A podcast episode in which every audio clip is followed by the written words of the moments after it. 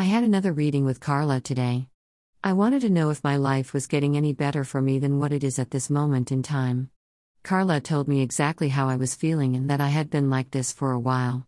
She had told me I had been feeling hopeless and isolated from the world. Carla had got that all in one. Carla also said that April was my month, where a lot of things are going to change. Carla saw that I was going to be working with people in a park like place doing some sort of information job. Showing people where attractions were, and so on.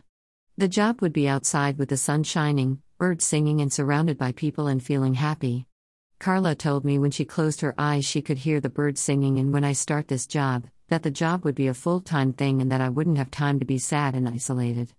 Carla gave me this information in so much detail. After this, I told Carla that I had been looking for work with animals, possibly a zoo. Carla told me that the date would have a 1 in it. She said it could be the 1st or the 13th. I also asked Carla about if I was to have a partner, male or female.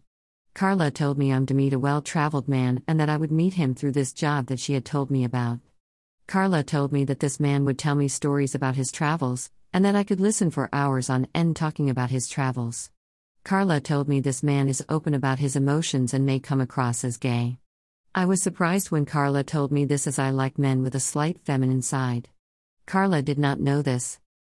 After my reading, I feel a lot more positive, so I can't wait for April to come along. Carla is a great psychic. When she does my readings, I don't feel like I'm talking to a stranger, I feel like I'm talking to a friend. Thanks again. Kyer. Cambridgeshire, UK. More Psychic Testimonials.